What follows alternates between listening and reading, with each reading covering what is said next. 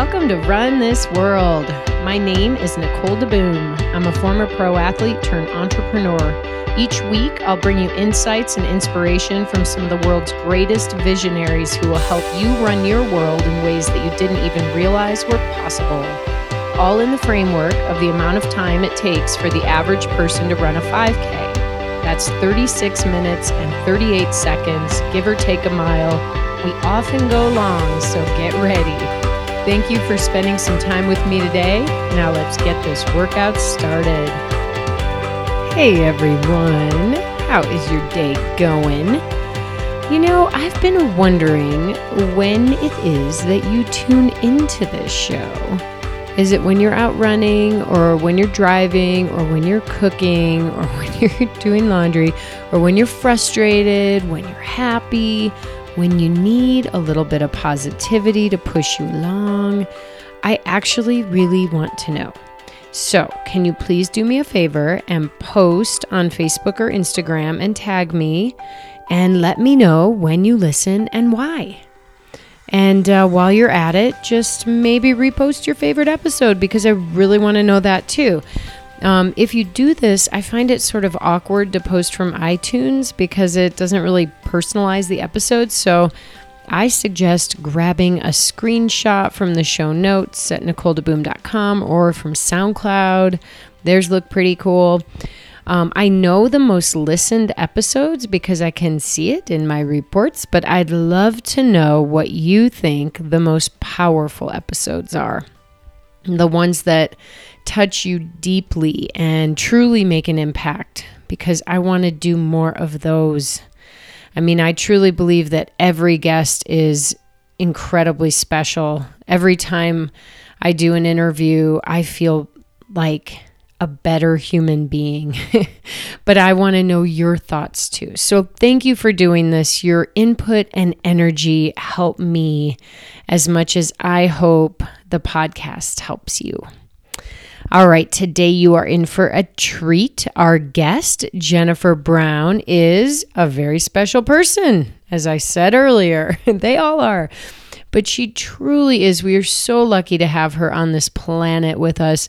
Um, this is how I think of Jen she is a crusader. Her life's mission is to help give a voice to people who felt marginalized. And she's doing it in so many ways from her own personal experience.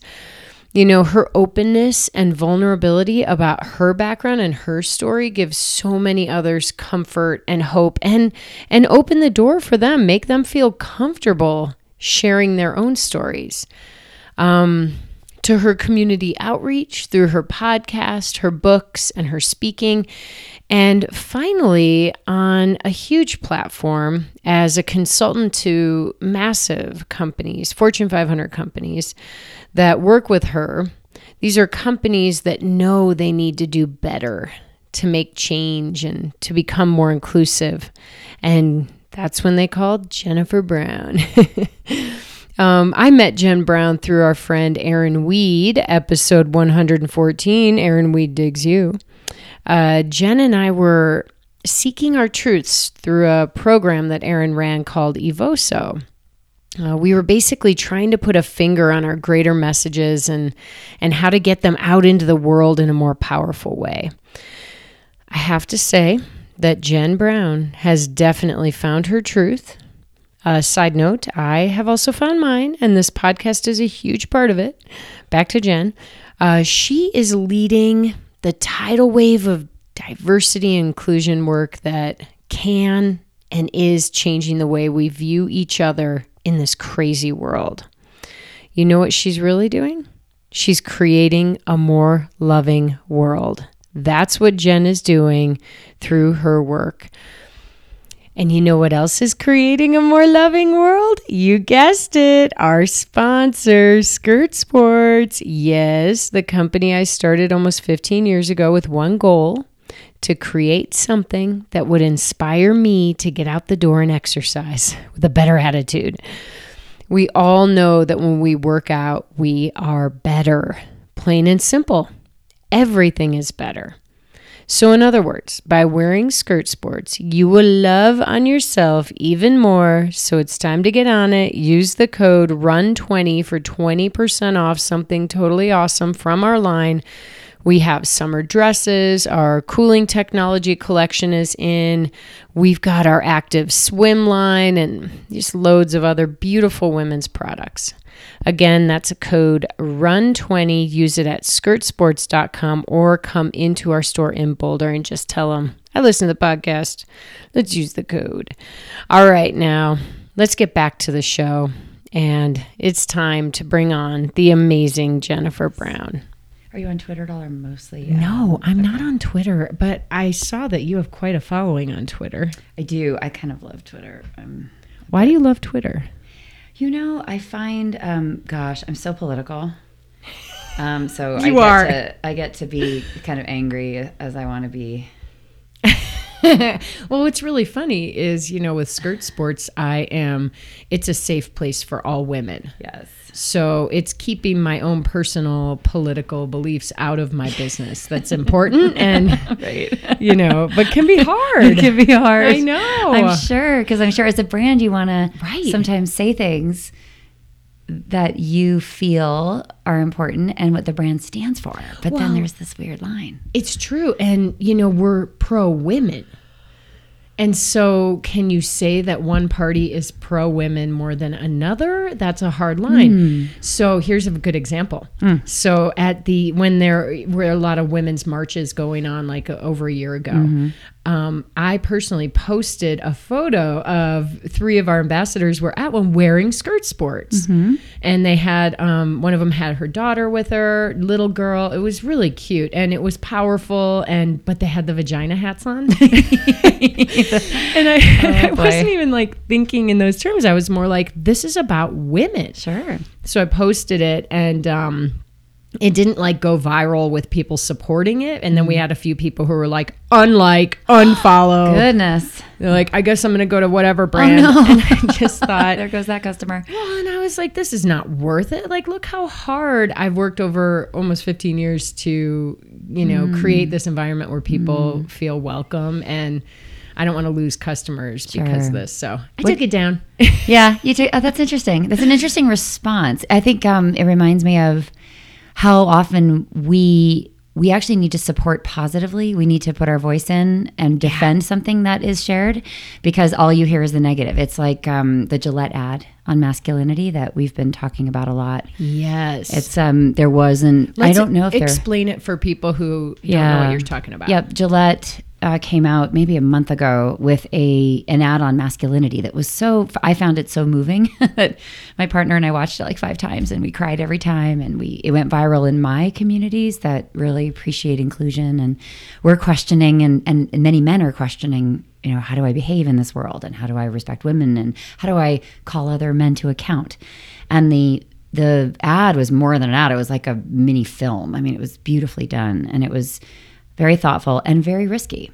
Um, and they, I was watching the traffic on Twitter, and often you'll see and the, and hear the most noise from the those that have a problem with something like that, and you won't necessarily feel the same traffic from those who really were moved by it and appreciated it for the brand for doing that and for taking a stand. Right. You're hearing the negative more than you're hearing Yeah. the positive. And so, what was their message?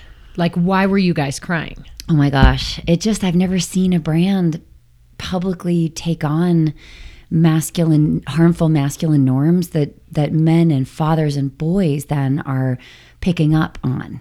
And it was about bullying and it was about, um, it included like brown boys and um, gender nonconforming boys. Um, but it was a completely like singular message two men and two fathers that we have to change. And the Gillette, the interesting thing about Gillette is remember they had those terribly sexist ads. Remember the best a man can get, and like from the eighties. The remember? opposite. It's like they So- came total full Yeah. circle. So it was kind of a cleanup too of hey, this is what we thought was cool. Here's what we think is cool now. And um, I just really appreciated that. It was such a statement.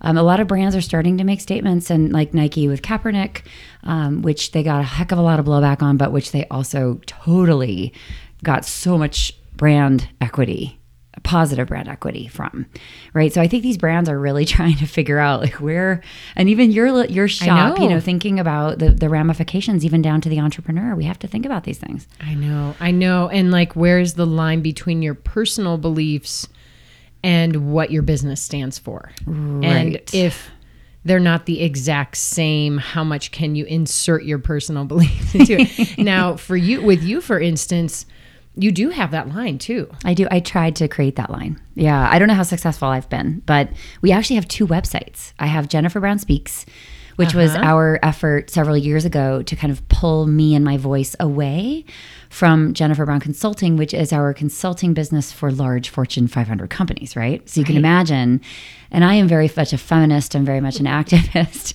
And so we were like, how does Jennifer get some breathing room so that she can uh-huh. sit, be a little more honest and, you know, maybe challenge some brands here and there, of course. But the funny thing is they're my customers. And and I also support so many brands because I truly believe that they're trying to walk the talk and do the right thing. I mean, they're really they're they're they they take my breath away. I mean, when Gillette did that, I I thought more of this, you know, let's let's see who follows. And I think many more are the Super Bowl ads, you know, we're seeing a lot. So and these are my clients. And I, I can't take credit for these ads. We're not advising the marketing teams, but um, I think there's a lot to believe in with the big companies. I know there's a lot of cynicism about them that they're just about the bottom line and making money, and they are, and that will never change. But the social consciousness, the need to take a position, the view that I am sharing, which is that silence speaks volumes as well, and particularly at a time when your employees are might might be in pain because of something that's going on in the social sphere and the political realm and their communities are being directly impacted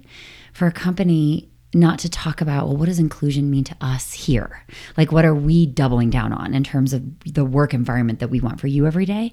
That's what's so important. And when a brand stays silent and chaos is going on particularly for marginalized communities outside of the four walls, it's very much interpreted as, oh, my company doesn't get me. Like they don't think about me, they don't care about me.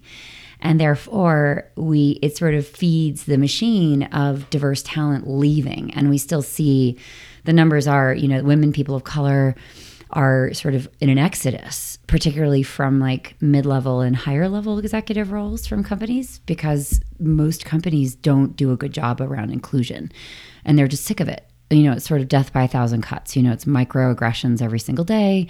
You know, the company's not walking the talk. Nobody cares. Like nobody, it just doesn't, it doesn't feel like a serious commitment. And people at some point are like, you know, I'm going to go find a job where I don't feel like I'm being passed over for, for promotion, or I don't feel like I have to listen to jokes and comments that are biased every single day of my life, or I don't have to be the only woman on this engineering team and the only woman I see in the hallways every single day or the only black person other black person that i see like once a week you know? Right. and this is a reality for many many people and it's hard. It wears on wears on anyone that's underrepresented. It's a lot to take on and then at the same time you're asked to be the spokesperson for your company often so it's sort of this double whammy of Ah, so Right? because the company's like, we need to show that we're diverse. So let's use the one exactly person who looks diverse. and by the way, let's maybe give that person the responsibility for like the task force of, you know, truing up pay equity in the company or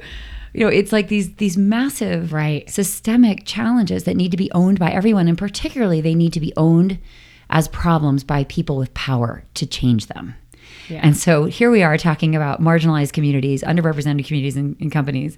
And then you turn around as a white straight guy and you say, like, oh no, like she's going to be leading that charge, you know, and you give that to you, you make an owner of that that Yeah. has probably struggled to find their voice um, to be taken seriously. And sadly, that is a true statement. I mean, as women, we know this, and then it compounds when you add you know, when you're a non white woman, when you're a queer woman, when you're a woman with a visible or invisible disability, like, you know, you struggle because nobody looks like you and people aren't f- familiar with you. They don't know how to ta- like include you. Mm-hmm. So there's like this total but there but the abdication of responsibility for inclusiveness in organizations to someone else by the people in power it's just over and over again and it frustrates me a lot i mean i want look i want a, a fabulous woman to be leading the charge definitely i just don't want her to be the only choice right.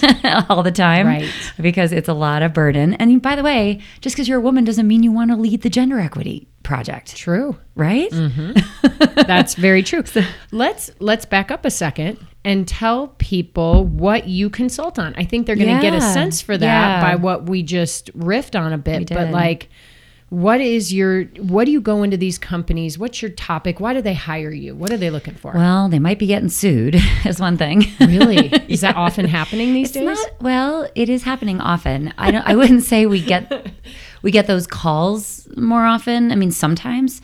I I think the majority of calls are we want to be better. We want to be more diverse. We're having trouble retaining women and people of color sort of to name two of many categories. They're leaving and we don't know why. Um, we've gotten feedback about our workplace culture. So my team and I, my team numbers around 20. So we're sort of part consultants that serve these clients and then part marketing finance ops. And that's kind of my main team as CEO. And um, I've had the company for 10 years. We've always worked with big corporate.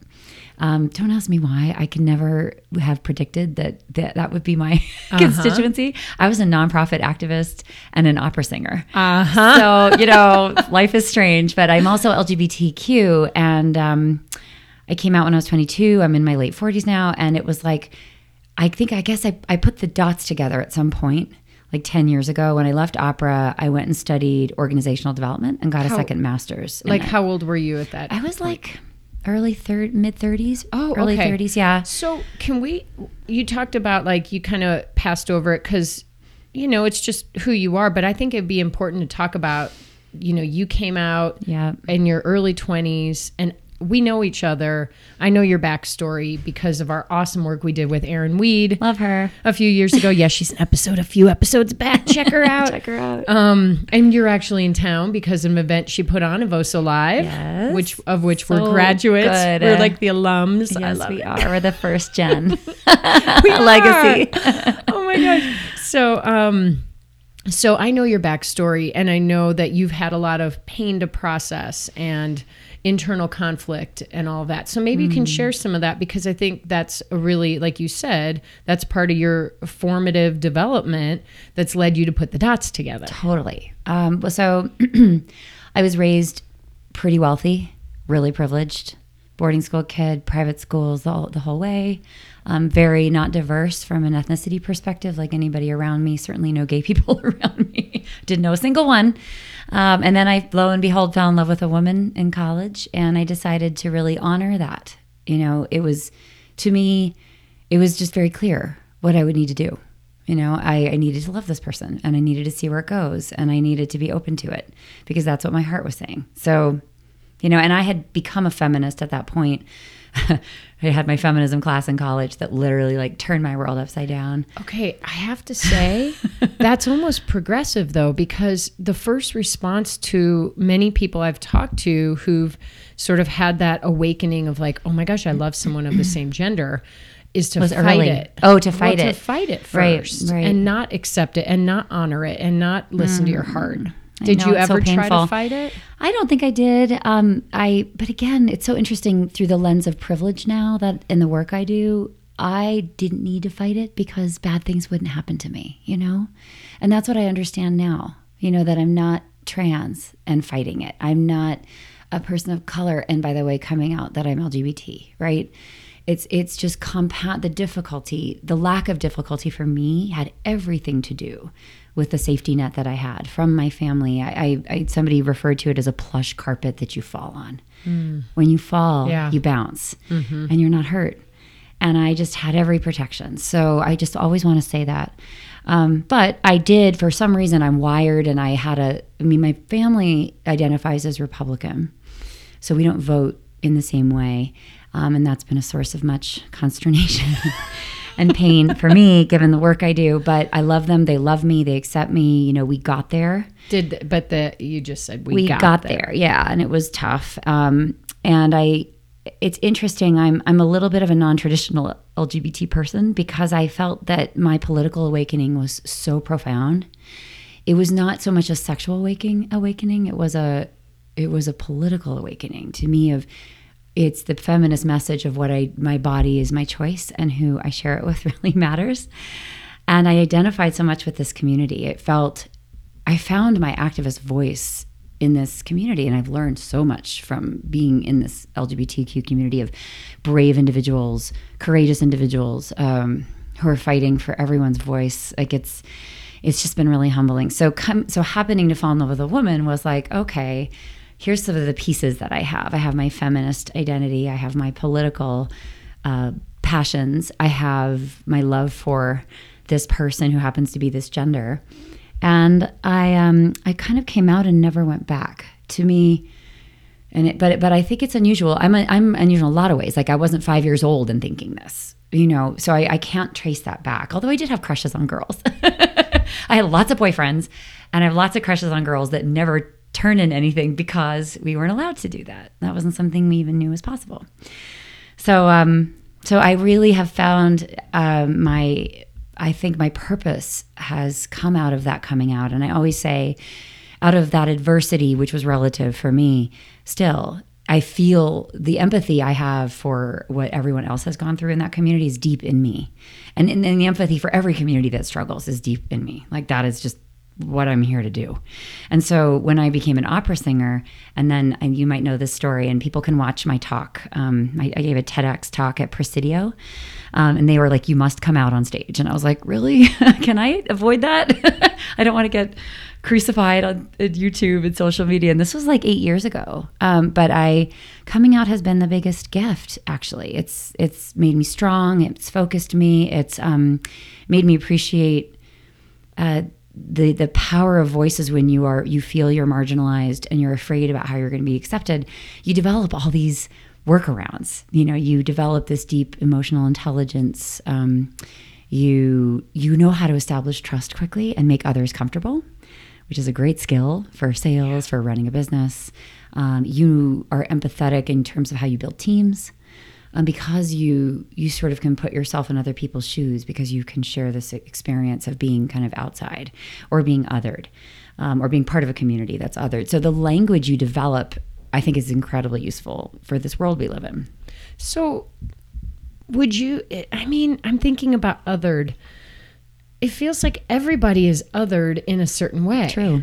True. But I don't. I'm not sure if that's. Is it true? It is true. It is true. So now now I tell my story, but then I talk about how everyone has a diversity story. Mm-hmm. And it's so incredible. I always start my podcast, which is called The Will to Change, um, with people's diversity stories. And they share all manner of things. and I love it. It's always stretching my brain. And when I ask audiences the same question, and I have show of hands, or we do maybe a text poll, and we see all the ways people have felt excluded or marginalized in their lives come up on the state on the screen. Um, and it's so many things beyond race, gender, sexual orientation. It's um, um, addiction in your family or yourself. It is mental illness, depression, anxiety. It is um, veteran experiences, PTSD. Um, just purely being a veteran actually is something many people hide because they they fear triggering people's stereotypes about being a vet. Um, Not did, having wealth or having wealth. Yes, socioeconomic background, mm-hmm. money struggles, um, growing up incredibly poor, not knowing when your where your next meal was going to come from, um, growing up in an alcoholic abusive family, and so when I keynote and I open this up, it's just incredible what I hear. And it's just been a huge awakening for me in terms of how I need to talk about this and teach it and um, that it's not just the categories that we think of when we say we hear the word diversity. So it is a fundamental, literally rede- redefinition moment, I think, because we do also have this younger generation coming into the workforce who's so many things, right? Multi ethnic, um, gender nonconforming, or identifies as queer. It depends. Still figuring it out. Queer questioning. Um, and yes, all these other things as well that caused and maybe they're not all bad things, but they were things that really formed us and shaped us. I like to talk about it as what what do you hide or minimize or downplay or don't talk about, particularly in the workplace and maybe in your life as well that you fear is going to cause you know a distance between you and other humans either in terms of your ability to get your job mm-hmm. done whatever? I mean i'm get even getting stories about i'm in a um, non-traditional relationship. I'm in a poly situation. I'm in a thruple. Um, i've never heard that. yes thruple. Yes um, and and somebody like you know what looks to me like he's a, he's identifies as a big guy will come up and say, I don't talk about the fact that I have two partners, um, and it's a heterosexual triad. So this isn't a gay thing but it's it's true it might be Right, true people right. are co-parenting with other people Yeah. they have different family arrangements um, they have a kid who's mixed race they have a trans kid that they don't tell anyone about Mm-hmm. tons of parents are coming up to me and saying i don't know how to talk about this at work and i'm really inspired by what you shared and i feel i need to be an ally for my kid in the school. I don't know what I'm doing because I don't even know about this. Um, and now, how, and how do I cross that bridge at work when people ask me about my children and you know we're at social engagement? So there's just so many people who are struggling with what they share. And you um you use a word called covering. And that is maybe you can define it. Mm-hmm. Yeah. Yeah, it's um. There's a study I refer to from Deloitte called "Uncovering Talent," and honestly, even if you're not a business consultant like me, you should read it. It's it's really moving uh, because it's it's all the ways that we. Many of us have visible diversity dimensions, right? So uh, maybe our race and ethnicity, our gender, maybe our disability, but maybe not. Um, but but all of us engage in this downplaying behavior. So if I'm a woman, I may not challenge a misogynistic comment or joke because I don't want to remind everybody like I'm the nag or I'm, you know, there's other words that we've been called. Oh, yeah. When we use our voice too much. And then if you are a woman of color, a person of color, um, I literally it just breaks my heart. But I talk to my friends and how they show up in organizations. If they are tall and they're they identify as black, the a man will say, "I I always hold a water bottle in my hand so that I don't gesture too big, so that I don't scare people." my physical presence intimidates people. And like, make no mistake, certainly big men in general have to kind of watch that because they loom over us. I didn't even think about But that. when you're a person of color, you have to, you are sort of more prone to being called angry when you're just being passionate and em- empathetic. Interesting. Right, em- em- I mean, um, emphatic. So Yes. there are so many double and triple standards applied to people. When you start to study unconscious bias, um, you start to peel the onion on all this. Um, there's a great, great book called Blind Spot by Dr. Banaji out of Harvard. And it's one of the most popular books on bias. And I encourage everybody to go read it if you're curious about this. It is everywhere. I feel like I see it everywhere because it's what I, it's what do they say for if you have a nail and a Yeah, hammer, everything looks like a nail. If you're Totally. Yeah. Oh. um, well, let's uh, actually funny on tall and short people. I've often felt like thinking about the perspective of what they actually see. I'm like, short people are looking up my nose, and tall people are looking at the top of my head, which I've never really seen, right? But I mean, that makes so much sense. So you talk about downplaying. Then I also thought about the people who sort of upplay or mm. exaggerate things about themselves like what? like like it's bravado almost. Mm. Like i'm really awesome and here's why. It's usually an insecurity i would think. Right. You know so you're you're facing both of those things and when you get two personalities like that together Right. That's true. the the downplayer the cover is going to shrink even more For- and if you're an introvert, you're really going to shrink. Oh, yeah So we also talk about introversion, extroversion when I do that exercise. oh that's a good one Huge. what do you consider yourself Huge. I'm so extroverted, please. I mean, who was at the party after an entire day? I was still at the party until like they flashed the lights. Like it's just that's what extroverts do. Like we're just endless. We have endless energy for So, people. Do you find as you're getting older though that you are still fueled by that energy? Like could you not fall asleep last night or were you like, "Oh my god, I'm exhausted." now?" Well, there are pills involved occasionally with the sleep scenario, especially with time zones. Oh True. gosh, but no Legal I- pills. Yeah, yeah, yeah. Well, they're hard to get though. My gosh, I have to see like ten doctors to get them, um, but not Michael Jackson type pills, nothing like that. Oh my gosh. Um, but yeah, it's funny. I mean, I think this relates to a little bit of self care, like we were talking about at the. Um, I'm I am I am energized, but I, I have to really pace myself, and I don't think that I'm good at it. Of of downtime, non non extrovert time, kind of to digest, to uh, metabolize everything that comes at me, particularly as a speaker, right, who's on the road. I'm constantly meeting people. I'm super, I feel so lucky. I'm so stimulated. I'm meeting amazing heart centered people constantly. Um, but I think uh, we all, we in my field talk about compassion fatigue a lot. Um, Interesting. so my self care is not just about the pace I keep, which is relentless.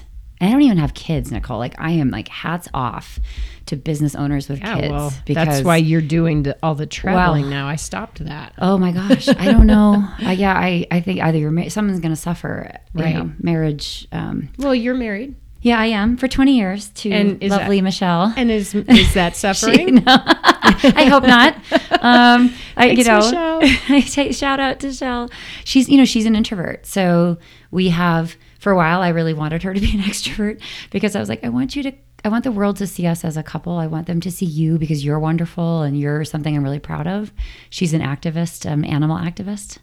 Um, and she's a passionate, like amazing, charismatic person. Super duper introvert though, but nobody knows because she's like a, she's learned how to exhibit extrovert behaviors because introverts are faced with that challenge. Like, I've got to get along in an extroverted world.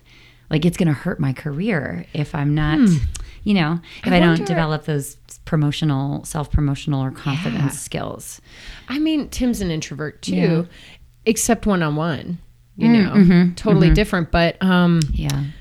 it's really interesting because I also wanted him to become an extrovert so that he could join me on all my adventures and fun. And like when he would join me, he'd be introverted and I'd be like, oh, this is like, and then I It's a I'd pain, right? Yeah, and I would feel like obli- you know, not obligated, like I would feel maybe a little resentful and be like, why yeah. can't he just be enjoying himself? And then I'd be focusing my time and energy on him not enjoying himself. Right. When probably he might have been enjoying himself in his own little It just doesn't introverted bubble. like you enjoying yourself. Right. Right. And maybe he wants to leave a little early, right? When he's mm. done, he's done. And you may not be done. True. And and it's accepting that people are who they are. Right. You're not going to change them. That's right.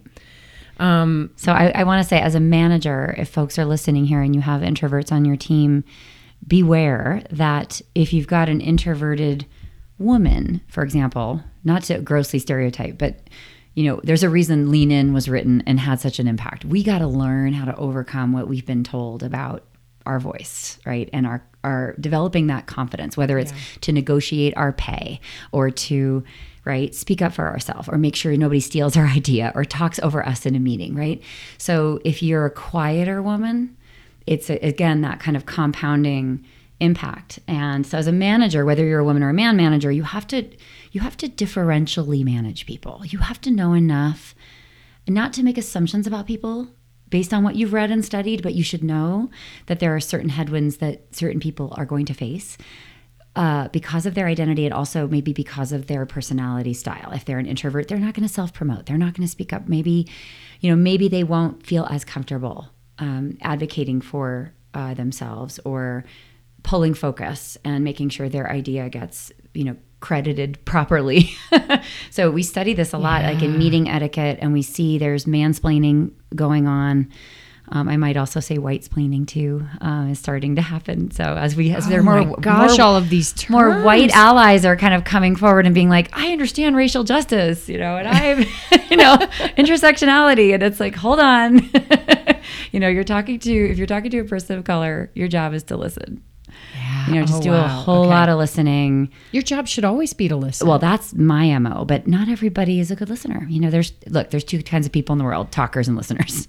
So I, I coach them differently um, on my own team as well. I tell my talkers to don't talk so much, don't dominate the conversation, ask a lot of questions, um, take notes, learn. You know, and you will be heard. don't worry about that because because you have you have a comfort. Like you said earlier, I think some people really do dominate. And I think men in particular in the business world need to kind of watch their their tendency to have the loudest voice. Um, there's literally a mansplaining app that you can turn on and put on your phone in the middle of the conference table. and it tracks it tries to track the gender of the voices speaking and then it gives you a report out on the percentage of time that was allocated and utilized by right like that's what i'm talking about like it is real like tech is going to really help us understand Wow. this stuff a lot better that we are literally denying that it happens. I mean, it's Funny, we're an all women's company. So. Oh, 100%. so for you, your diversity issues, well, they may be true. getting more men. They may be the quieter women versus the women that have very much comfort and confidence. It may be um, women of color. And I know this is bolder and like, Yeah. it's really, But not, it transcends your internal team too, though. yes. I mean, it's your customers. correct. My goodness. Um, I want to actually go back to the idea of covering. We talked about what's your disability or however you might phrase that. Um, so imagine, okay, you're you back in the day, right? You know you're LGBTQ.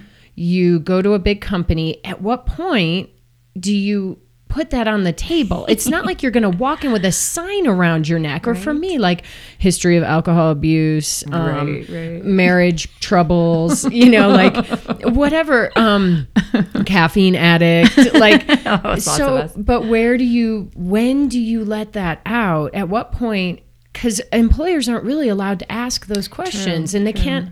You know, I always want to ask, like, "Hey, do you have a family?" Like, I just want to know because I'm curious. Of course. I'm not hopefully going to hold that against you. Right. I mean, I'm assuming I don't, but Knowing you, you would not. Right. I, I mean, well, anyway, we'll, we'll move on from me, please.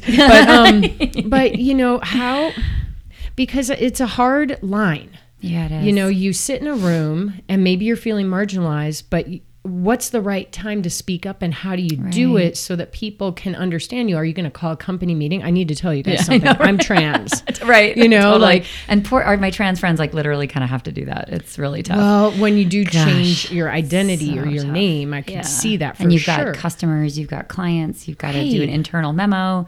You know, it, you have to get HR involved. You know, it's, a, it's a whole thing. But you know, mental health, there's so many things that, like you said, you can't see. So at what point do you put it on the table? What's Hmm. the right thing to do for somebody so that they can at least have it be known and hopefully start to change that feeling of being marginalized? Yeah, um, because I always like to say when we hide or downplay something, we are depriving somebody else from seeing that beacon of hope, right? So if I knew that my CEO, that person I don't even know, didn't graduate college, you know, I've had this is a real story, or if I knew that that officer of my company is Jewish and like I'm at a company that's dominated by you know Christians who are pretty out about that, and I'm a, I'm Jew I'm a Jew I'm in this workplace and I'm like you know, can I be here? So it's so important to tell our diversity stories and not just hide them.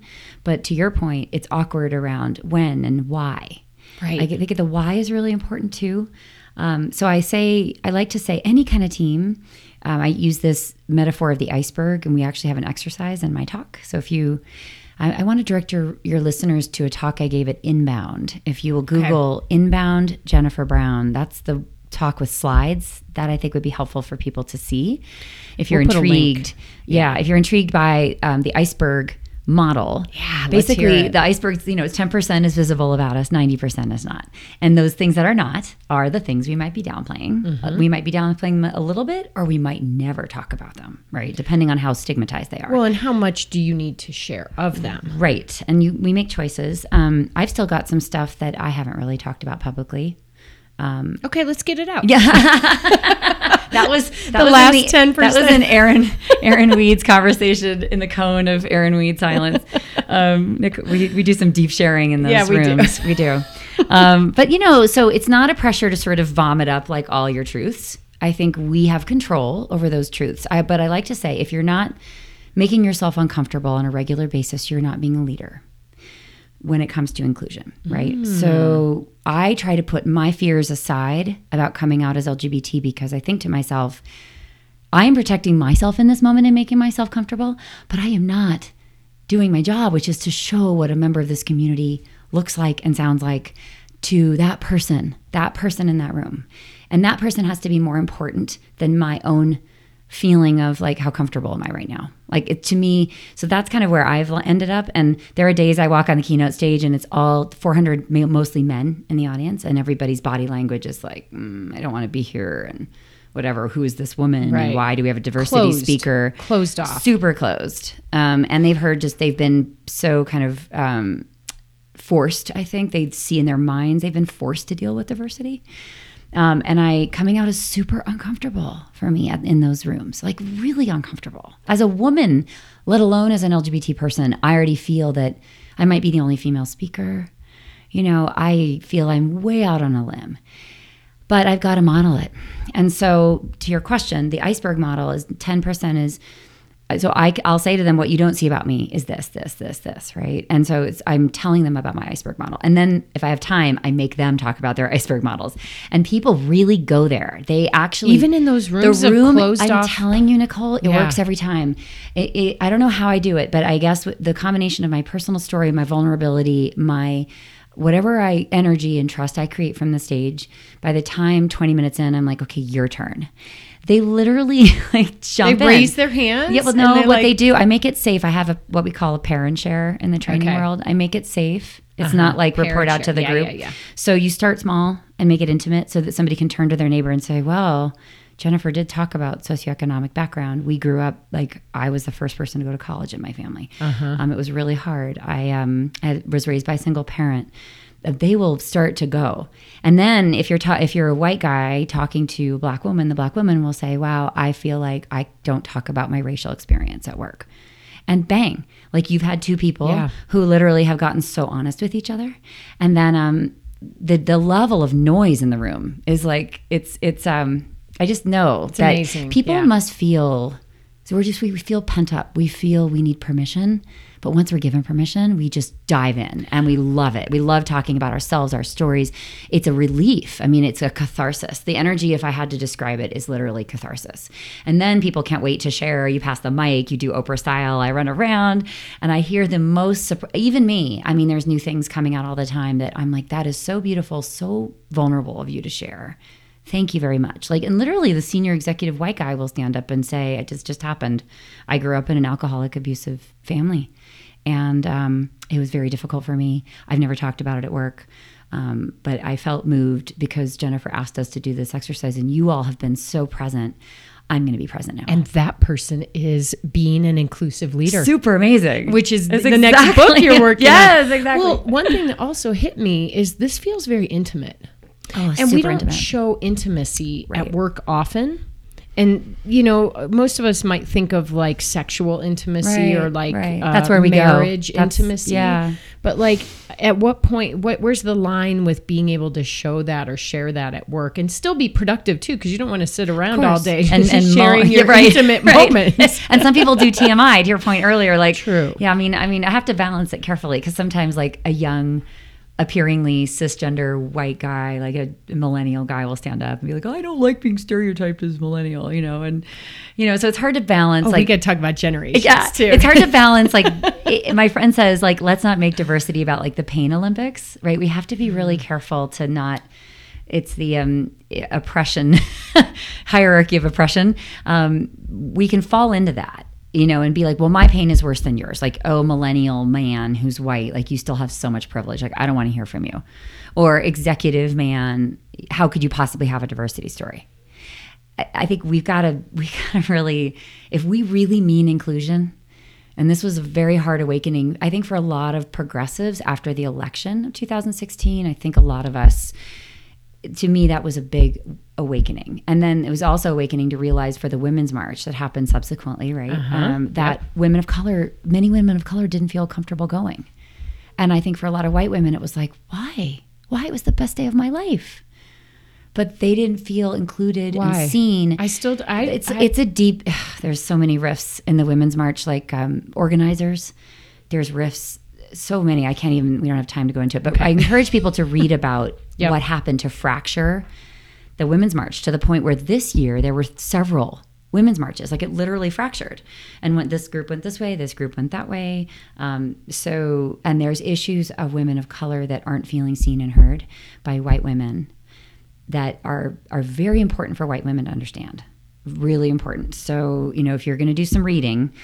Um, if we have like you know if you're listening to this um, you should read women of color's voices books um, understand the intersectionality, uh, the impacts of intersectionality, which is coined by Kimberlé Crenshaw, who's a professor, and it's um, and and and become a student of this because if you're any kind of colleague or friend or you know leader this is how you be an ally. It's it's how you you might have had your moment and like had your own feminist awakening as a white woman but there are so many women that still don't feel included. So you might have you might think it was the best day but and then me too happened and then um, black lives matter has been happening and our sort of knowledge of police treatment and all of these it's just been such a crazy two years of reckoning and uh, and and I think a, a wa- awakening of our own understanding of who has privilege, who doesn't, relatively, without Right. going sort of towards the pain Olympics.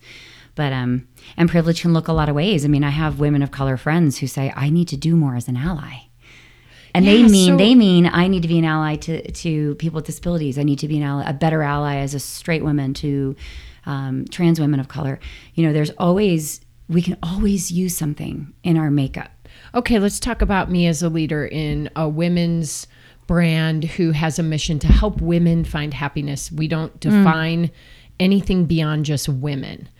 So there is a line there that we don't have to talk about right now because it, where it's the trans world or men who identify as women or men who just are more comfortable around women. Well, that's right. true. Yeah, you talk So- about inclusion. Right. That's lovely. But- I love that. how do I use my voice to support, you know, this world of diversity Yeah. and help more people feel included? What is the best thing I can For do? you and knowing your brand, um, when you every time you say women, I think that there is a broadening there that could happen definitionally in your marketing material. And I haven't looked at your stuff, but, Yeah. but I think that Tell it, me. it's li- it might be a tweak like anyone who who identifies as a woman is welcome here. So there's like certain ways you can signal and that can include anyone who's gender nonconforming or um, non-binary. So non-binary is, um, gosh, how much time do we have? Um, we can keep going. We have- It's based on the 5K time, but we've already run longer than a 5K. so let's go for oh 10. gosh, thank you. Thank you for the extension. Um, cisgender, cisgender, and transgender are sort of think of them as the polarities on a continuum, and it is a continuum. It's not a binary. Gender is not a binary. So explain cisgender because I think Yeah. some people may not be familiar Sure. with that So term. cis is CIS. It, I think it means same in Latin, but I identify as a cisgender woman, which means that my sense of my internal sense of my gender matches the gender of the body I was born in. Got it. So there is that sameness. Trans means there is a, um, a an oppo- opposite thing going on, right? And but I think we the gender non-binary is that continuum of identity. You know that I may be my my quote unquote gender may not be discernible. Um, I may you may need to ask me what my preferred pronouns are.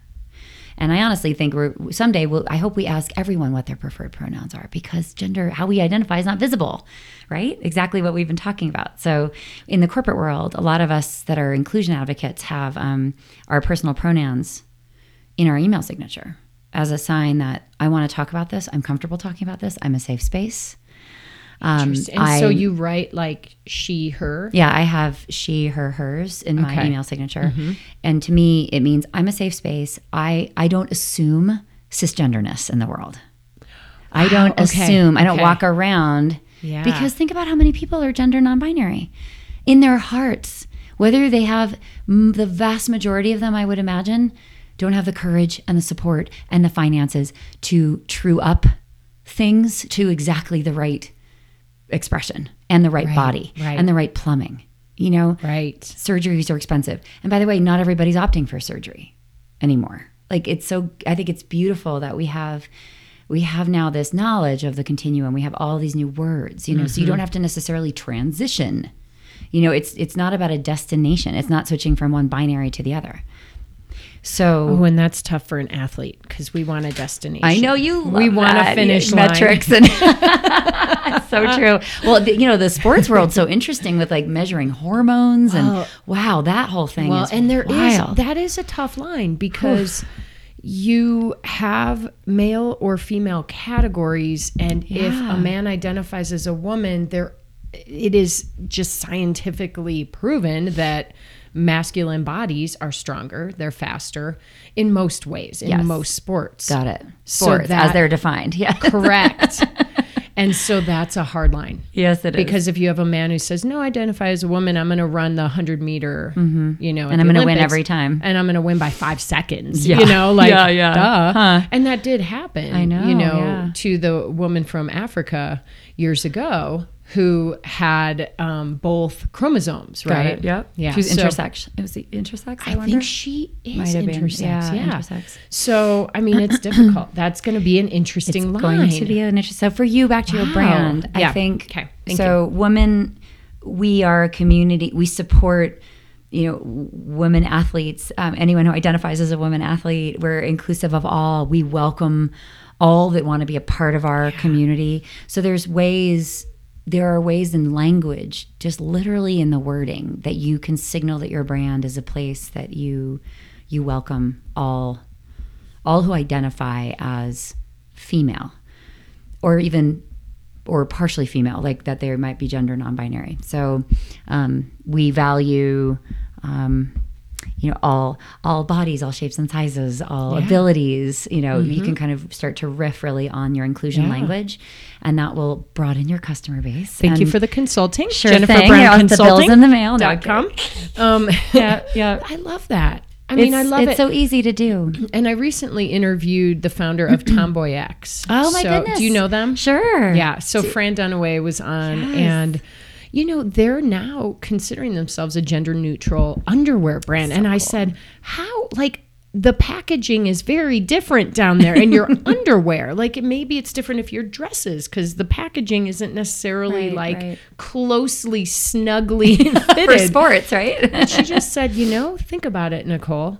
There's all different kinds of packages. oh and so talk about the continuum. good You know, that's right I mean, that's right it is the line does get blurred at some point. Yeah. there's a meet in the middle area. And I heard amazing statistic like 20% of the incoming generation into the workplace identifies as as non non hetero and non cisgender. So 20%. wow, So, you know, companies are going to have to Yeah. learn this quickly. Um, we like to use LGBT plus sometimes. Um, it's it's a way to signal because otherwise it becomes the alphabet soup. we Well, we laugh in our community. It's like LGBTQIAA. all right, let's whatever whatever. let's- so, well, because then there's also this paranoia of if you use the wrong term. sure. Yeah. And so if, if I just talked about someone like, oh well, that's a homosexual, you know, Yeah, or we don't use that like- word anymore. Right, right. And so so Yeah. and different generations Yes. don't necessarily know that. right. And you have to constantly be, uh, you know, on the line so that you feel like you're not offending people. Hmm. I would give used- you yeah. more advice. Put a board together for it's a customer board maybe, or it's the one queer employee you Oh, have, and then several queer or um, gender non-binary or trans customers that you have, and have them do an audit of your language practices, oh, how you s- do your merchandising. We're doing it. You have to do it. Your merchandising, you know, you may have bias in how you're laying out the clothes. You know, Target got rid of, I mean, t- it was a big hoo ha of getting rid of some of their um, gendered aisles, you know, and assigning certain toys to certain. I mean, Right. it's ridiculous when you look at it. Oh God, think, the blue and pink. Really? Ugh. So, so I think um, if you put that board together and said, "I really want to do this better. What can I do?" It's really important. You can ask me, but I'm still a cis woman, and um, I'm not gonna. I'm still trying to really stay abreast of everything. But you, you should absolutely, and this goes for any business owner. You know, say, "Help me, help me do this better. Teach me." what I can do because I'm open and I'm willing and I will follow your direct, you know, within reason. I will do whatever I can to follow. Well, one of the big things that we've tackled in the past year or two or three for a while is size. Yes. So it's it's accepting and making products for women that are bigger than XL or XXL. Mm. Right. And so we've done that and we've launched new products Awesome. and we're working on it. It's not the whole line. So then we get you know, we have gotten criticized for actually Hmm. not doing a good job because we don't offer enough. Got it. But, But at least you're doing some- something. and do you talk yeah. about what you have done? We do. Like, so I think it's, Absolutely. The other thing of advice I'd give to leaders is, hey, the openness and the transparency about the journey that you're on is really important because we Mm. Oh, can't wait until we're done. You talk about a destination. There is no destination. Ah, no. Don't think about the binary. Like you are on a journey and it's going to be a long one and you're commit what's important that people want to hear to to allow you and forgive you for any mistakes that you make because you're going to make mistakes is um here's where we're at here's what we discovered. Here's what we've learned. Here's what we're going to take on. You're going to see some changes. Here's the changes you might have already seen. And here's, how it's happening. yes and, And here's how we're screwing up. yes. And here's how Here's we're trying to rectify it. yeah. Here's what we've learned. Here's what we're going to do differently going forward. Um, yeah it's all of that it's all of that that communication as a leader of anything or in a team. I mean this goes for us personally too like one to one hey i did that did it make you uncomfortable that i referred you that way. Could you give me some some more accurate language? Do you feel included here? Do you feel you can bring your full self to work? What might we do to create an environment where you know you would feel more welcome here? Like really juicy questions for Yeah. our staff for our colleagues. You don't have to be the boss to ask these questions you know because we all have responsibility for inclusion. We all build the culture True. around us. And it might be almost better if the boss doesn't ask them.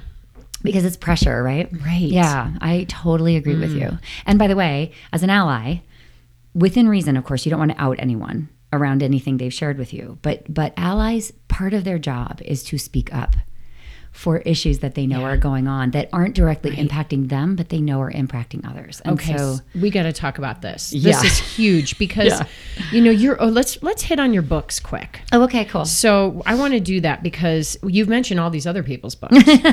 let's get people to buy your book. okay. So you have a book out. Yeah. That you wrote right after our uh, intensive Evoso Academy that we did with Erin. That's right. That's Um, right. It's called so- Inclusion. Uh, it's been out since 2016. Funny enough, it came out two weeks after the election. I really had my hands full after the oh, election Oh, wow. because literally employees were coming into HR's offices and all my clients in, in tears. Just so traumatized that this would mean what this would mean for their company's benefits. Are you going to rescind Right. this? Are you are you going Right. to change this? Like literally, I mean, employees are so sensitive to this stuff. I know. So and it's not only women. I mean, there was oh, a Oh, it's big everyone. immigration. I mean, anybody who felt like, oh my gosh, he got elected, I'm going to get kicked out of this Yeah. country. I mean, it's horrible. horrible. Okay. So the book came out right after that. Um, that was a pure coincidence. I think we thought somebody else might be elected. So um, anyway, but it's been out two and a half years. It's it's um you know I I hear it's incredibly readable, really practical. Um, it's tons of research. It's my personal story. Um, I, I think people who particularly love inclusion, like people who've sort of been bitten by the bug, really love the book. I don't know if it's the book for folks who are sort of on the other end of the spectrum that sort of need the hey, come in, the water's warm thing. Right, right, That's okay. my second book. Okay, so what's Yeah. happening here? So that's coming out in August. It's called How to Be an Inclusive Leader. It's available for pre-order on Amazon. awesome. yes, and I I went to Wait, I yeah have to say, yes I thought about this, and the first thing that hit me was, okay, that means like in work in the workplace being a leader. But Hmm. Not I then it hit me that pretty much everyone listening to this podcast is a leader in some way. Exactly. If Community you're a mom, boards. you're a leader. Church. If you're yeah a friend, you can be a leader. Yep. Sure, you're right. There are tons Yep. of different ways Volunteers. that people are leading. At least one person is looking to them yes for something. I love that definition. Right? That makes you a leader. right. But as a friend, as a parent, Yes. right? It's- Absolutely. it's, so applicable. I think. Um, so this next book was isn't so much about sort of that consulting work I do to shift organizations and leaders. The second book I think is a more general audience, and I really challenged Okay. myself to write for the clueless person, the resistant person, the person that's like, well, I don't know what to say, or I don't want to get in trouble, or um, I'm tired. Won't the this de- nervous person. Right. The, yes, the well-intended person um, who says, "I gosh, I have daughters, and you know, my wife works, and I want to be a stay-at-home dad." You know, really, if you ask me, what I really want to do, um, but what can that person do? So my my thesis is that um, we've got to get people out of all those those mindsets, you know, because right now we need people more than ever, and we need people with any kind of privilege, any kind, to do more. And at a time when we are so polarized and we're so kind of on eggshells about how we talk to each other, and the intimacy you talked about earlier feels like it's so fraught because of the headlines, right? With Me Too, uh, we there's some disturbing studies in the workplace by Lean In, which is Sheryl Sandberg's org. Um, I forget who she did the research with, but um, it quantified that men are actually pulling away from the what I would- might call the work intimate uh, relationships, which are so critical for women. As they move up, they need to be pulled up. You can't just push up. You've got to be pulled up the pipeline into an executive role. And usually you're being pulled up by a man because the top of organizations are dominated by men. Right. So if you've got this data that's like men are scared because of Me Too and they're pulling away from those helping conversations where they share power with a woman intentionally so that she can break through Right. the- and he can break through it for her sometimes, right? H- handling obstacles and advocating for someone or bringing up somebody's name in Mm-hmm. Yep. a meeting. You know, so so if there's this pulling away, it's exactly the opposite of what we need. So the book is like here's how you can step in with small actions. Here's how you can get started on the journey. No judgments either. Like no no destination. Like I have four stages, which is unaware, aware, active, and advocate. So I'm going to give people an assessment, which we're building right now, which is really exciting, which is really hard because I'm trying to define this, which is tricky. Um, but where are you in, In this spec- four yeah. stage journey? And then what can you do in, in terms of putting one foot in front of the other tomorrow? You know, can you advocate once for someone that is underrepresented in your team? Can you have one conversation about an inappropriate joke man to man? Can you, as a LGBT person, can you take a moment and think about trans inclusion in your a communication you're writing? Can we pause and just say who is not included in this? And am I developing that muscle and that discipline? And then it goes from very private work to very public work, right? So what I just described is low risk to high risk. It's private to okay, I'm going to get bolder. And like now, I mean, I'm in I'm at probably the advocate level, of course, um, because I'm I'm relatively unafraid to use my voice. um, I'm I'd agree. challenging, and so are you, challenging norms.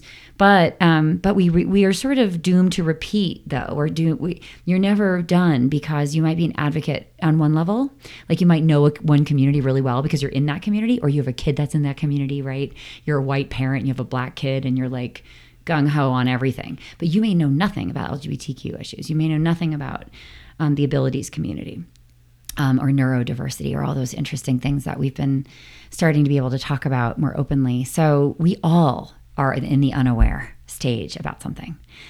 Um, and so it's sort of, I tried to build something that people love to know kind of a score and like where they are. And so it's, it's, it's not a Cosmo quiz. Hopefully it's meatier than that, but, um, but it's, it's just, it's helpful because people right now are like, how do I, what do I do? I don't know what to do. And I think I'm doing enough, but I'm really not sure. And my book will tell you, hey, you're probably not doing enough because none of us are doing enough. But it shouldn't be this like overwhelming task. It shouldn't be like, I need to know all the things about everybody. Mm-hmm. Right. And because people also get paralyzed with that. Because the thing is, just LGBTQIAAA, it's I don't know. It's I've never heard the IAAA part. Tell me what that is. well, I, I don't know if I'm going to get this all right. Um, you don't even know. I know. And this is the thing that we say in our community. Yeah. We're like, how can we expect people to understand who aren't in the community? Like, we can't do this. We have to make it simpler. Mm-hmm. Yeah. That's why I like the plus. I also like the word queer. I know older people in the gay community don't like it because it was used as an epithet. And many people have horrible memories of being bullied. And, um, but queer is actually an, a term that younger people really like because it's a non-binary word. It's this. Yeah, yeah, great. yeah, you can be anyone in that community. Yes. Even just slightly questioning. You Got can it. say, I identify as queer. Yes. And it also embodies, in some cases, um, the gender identity and also the sexual orientation, which are two different things. So queerness, queerness can mean like when you're just not a, a norm, I guess, in terms if we use that. Got and it. that's a, I hate to even, who knows? Who knows how many people are out there that are questioning. What's a norm? What is a norm? There's really? no norm. Yeah, it's. I guess maybe it's more the visible or the Yeah. most vocal majority. Or in our- historical norm sure. or something. And yeah. it's so changing. So I it's just a great. More language is better. It's Yeah. just a beautiful gift. So I always, when people say, "Well, I don't," when somebody says, "Well, my pronouns are they and them," and I hear somebody say, "Oh, I just can't say that. That's grammatically incorrect. I just can't get that through my head." You know, I always think to myself like the world's language has been built to accommodate you and make you comfortable and then like you're you're saying that you can't deal with somebody's pronoun because you don't want to make a grammatical error like just That be uncomfortable so for funny. one minute Yeah. right Yeah. and just make an extra effort so that somebody else can feel seen and heard and addressed in the way that they want to be addressed. So, and I hear that. Yeah. I hear that. It's a thing. So, you know, please don't be one of those people. And also don't be one of those people that says, I don't see color. That's the other like truth I try to drop in every single room I'm in. Mm-hmm. Don't say it. Don't erase the experience. Um, you might have thought that was a great thing to say at some point um, because we believe in equality, yay. But um, really, people are having such different experiences, and those those need to be acknowledged and talked Yeah. about truthfully. Oh my gosh. Oh my So gosh. We have Nicole. we're, we're at the end. We rocked this. So your book's coming out in August. Yes, Okay. And it's yes. how to be an inclusive leader. Yep, it's All up right. on Amazon. You can pre-order it. Um, I want to tell pre-order it. people social media. I'm super rabid in Twitter. She's a I'm Twitterer. a tw- You're a tweeter. tweeter. Yes, I have my tweeps, my tweep community. Oh my gosh, I love cute. it. Um, so it's at Jennifer Brown on Twitter. It's at Jennifer Brown Speaks on Instagram, which Yep, is yep. fun. Perfect. I shared a ton about Evoso yesterday Oh, cool, in my cool. story. Um, and then we're on LinkedIn, Facebook. I have a podcast, Yes. The Will to Change. Yes. Please give that a listen if you want to know so more awesome, about this. awesome. Yeah. And we'll have links to everything in the show notes. So come over to NicoleDeBoom.com and check out the show notes. Um, so let's wrap it. Let's wrap it with the final question that I ask everyone who comes on the show. Uh oh. Okay. Your fellow Avosoans have heard it and answered it. Erin and Ash and Tal, Tall. Yeah, he's amazing. Hi, Tal. Tal Tall. um, he so here here it goes. If you can leave our listeners with one final piece of advice, one little nugget to help them run their worlds in a bigger and better way, what would your final piece of advice be? Mm, I think it's that last thing we just talked about. Take that extra moment to be inclusive. Ask people for feedback and use whatever privilege you have to advance inclusion uh, for those who may not feel welcome in whatever environment you find yourself. So get curious, use your voice, advocate for others. I love it. Everyone wants to hang out with you now. You're the coolest. Hopefully, I try. we fueled you with some extrovertedness. This I'd love to talk to you. This was so I know this is so fun. Cool. All right. Until next time. Thanks, Nicole. Hey there, my friends. I am back. I'm sure many of you are now wishing, as I am, that I would do a marathon session because I could just listen to Jen Brown all day long. Um, she is absolutely brilliant. I know you could hear that through this episode. She's, gosh, she's just incredible. One of my favorite lines was when she said, and I have this in quotes let's not make diversity about the pain Olympics. this is so true. Um, as we discussed, we all have a diversity story, and most of us are also covering in a sense. There is literally no winning at the Pain Olympics when we've all got a story. Instead, I think the overriding message that she sent today is that it's important for us to help elevate each other in our quest for happier, healthier lives. Basically, channel Jen Brown and and do it yourself. Help others. Use your voice not only on your own behalf, but on the behalf of others who you see being treated unequally. You know, we're all human in the end, and we pick up on energy out there. It's truly, in a sense, your responsibility to get out there and help other people who you feel are being marginalized. This is Jen's work, this is her message, and I definitely stand behind it. So, with that said, maybe a good challenge after this episode would be to grab a friend for your next workout and create a little more inclusion out there on the trails and then post about it so we know you did it. For more Jen Brown, I think uh, it's time to list all the ways you can find her. Definitely check out jenniferbrownspeaks.com. You can pre order her new book called How to Be an Inclusive Leader on Amazon. It's coming out, I think, in August. You can watch her TEDx talks. Yes, she's done too. And definitely check out that inbound bold talk that she mentioned about the iceberg model. To me, that's really intriguing. And if you love Twitter, that's her channel. Jennifer's Your Woman. Her handle is simply Jennifer Brown, so be sure to follow and engage with her there. Okay, then, everyone, that is it for today. You know what time it is. It's time to get out there and run this world. Have a great workout, and I'll see you next week.